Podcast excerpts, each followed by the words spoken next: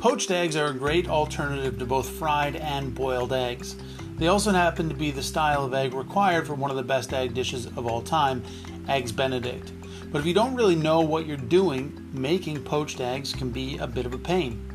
So today I'm going to share with you all the tips and tricks I've learned for perfectly poached eggs from my years in professional kitchens. I'm Chef Ben, this is Food in 5, and today we're talking about the secret to perfectly poached eggs.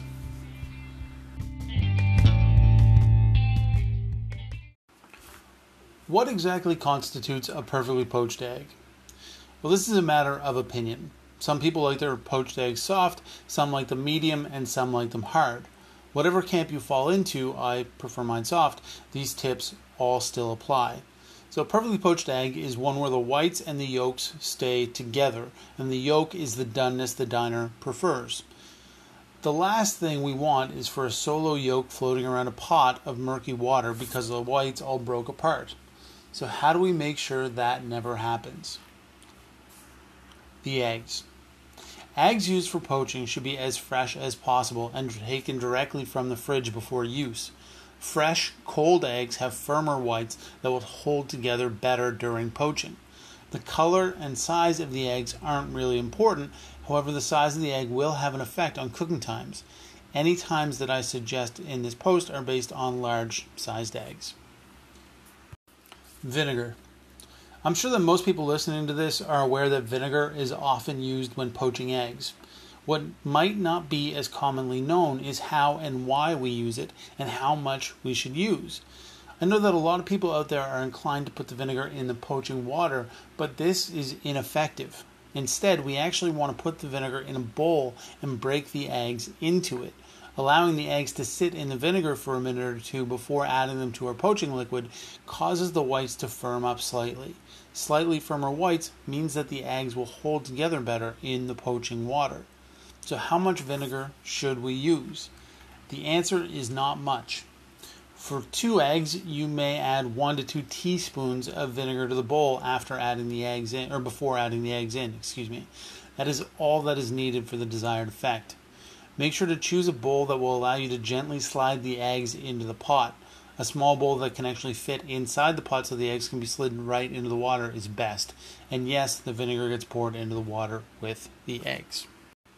The poaching water. People often ask me if they should salt the poaching water, and the answer is a resounding no.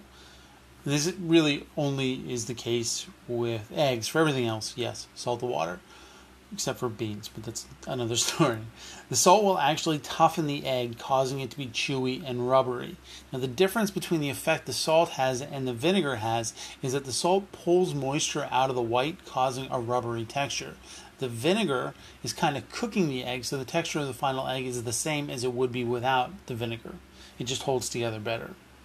Poaches, poaching versus boiling. It is really important to note that the difference between poaching and boiling Boiling is a violent process where the water is constantly churning and bubbling. If we boil our eggs, two things are going to happen. Number one, the eggs are going to break apart. Number two, the eggs will get hard because of the high heat required for boiling. It's just too hot for eggs. Poaching is done in simmering water. So imagine that simmering water is a peaceful babbling brook, while boiling water is a violent whitewater rapid. We want peace for our eggs, not violence. Now, when poaching in simmering water, because there is little to no movement, it is possible for the eggs to sink and stick to the bottom of the pot. To help prevent this and to help keep the eggs together right before adding the eggs into the water, give it a big stir, creating a cyclone in the center of the pot. Uh, gently pour the eggs into the cyclone, and then this should be enough movement to prevent the eggs from sticking. Once the eggs are in the pot, leave them alone. Stirring or trying to pick them up will only break them apart and run the risk of breaking the yolk. Don't touch them for at least three to four minutes. Timing for poached eggs. For a soft poached egg, egg, the ideal time is between four to five minutes. For a medium poached egg, five to six minutes, and for a hard poached egg, seven to eight minutes. When you think your egg has reached the desired doneness, carefully remove it from the pot using a slotted spoon. Give the egg a gentle poke with your finger. If the egg is soft, it is poached. If it is firm but there is some give, it is poached medium. And of course, if the egg is completely firm, it is poached hard. Remove the eggs from the water, pat them dry on a paper towel or clean dishcloth, and serve. Notes on poached eggs. It is important to remember that a bit of white will always come off the egg. This will likely end up as long thin strands of white floating in the water or as a foam. This is perfectly normal. Just pull or carefully cut away any strands of white that are hanging off of the egg. If you're having a bunch of people over for brunch, you can pre poach the eggs. Just poach them soft, remove them from the poaching water directly into ice water. Then, when your guests arrive, the eggs can be quickly reheated and even cooked through by adding them back into simmering water for two minutes or so.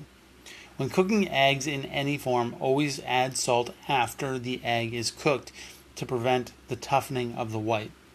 And always clean the poaching pot as soon as you can because the stray strands of white will dry on the pot, as will any foam that is formed. If you don't clean it right away, it will become very, very difficult to clean later.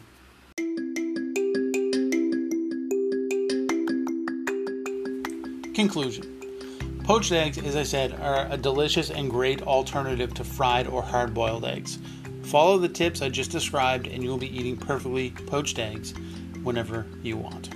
And that does it for today. I am Chef Ben. This is Food in Five, brought to you by HowToNotBurnShit.com, your modern culinary manual. Of course, you can follow me on Instagram and Twitter at Chef Ben Kelly, and on Facebook at Ben Kelly Cooks. And you can like and subscribe, rate, comment, share the podcast, whatever you want to do. Uh, and thank you as always for listening. I'll be back tomorrow with a fantastic episode of Food in Five. And of course, tomorrow is Thursday. That means it's Brief History Day. So I'll see you then. Have a great Wednesday, everybody. I'll talk to you soon.